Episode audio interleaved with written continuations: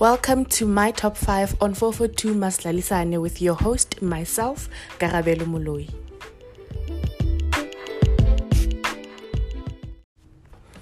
My top 5 is a segment of the podcast that will feature top 5 moments that stood out for me in football over a certain period. So I will be dealing with that in this segment, and I hope you guys will like this segment.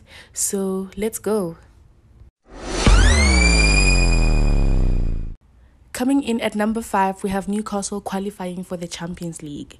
So Newcastle played a draw with Leicester this past Monday, and that solidified their place in the top 4, which means that next season they'll be playing Champions League football, and I can't wait to see what they have up their sleeve. I really like what Eddie Howe has done with this team. He's just came and transformed them, and I really can't wait to see how far they'll get in the Champions League.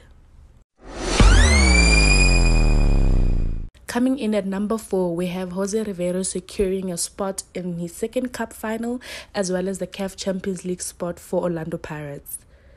Orlando Pirates will be facing Sekhukhune United on the 27th of May 2023 at Loftus Versfeld in the Nedbank Cup final, which is their second cup final this year, and I'm really excited for that. And with the league coming to a close, they secured the second spot, which means that they will be playing CAF Champions League next season, and that means Pirates is back in Africa.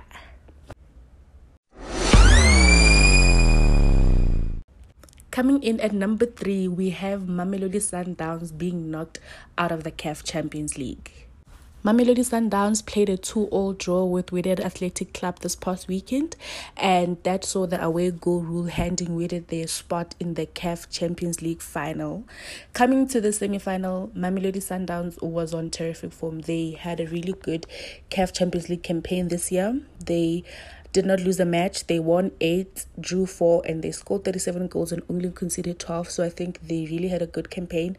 But unfortunately, the result of the weekend saw them bow out of the competition.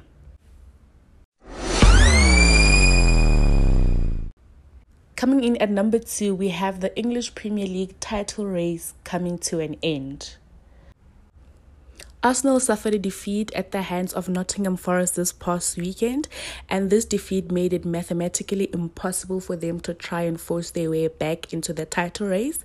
And this means that Manchester City are the 2022-2023 English Premier League champions.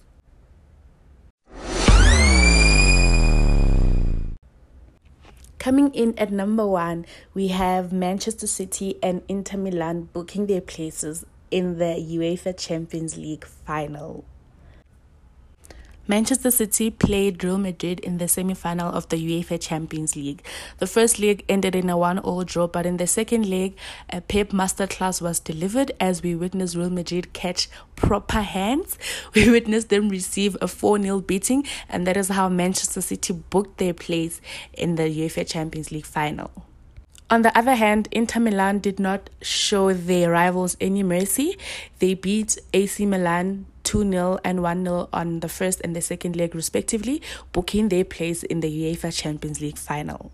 Now, a Manchester City and Inter Milan Champions League final awaits all of us.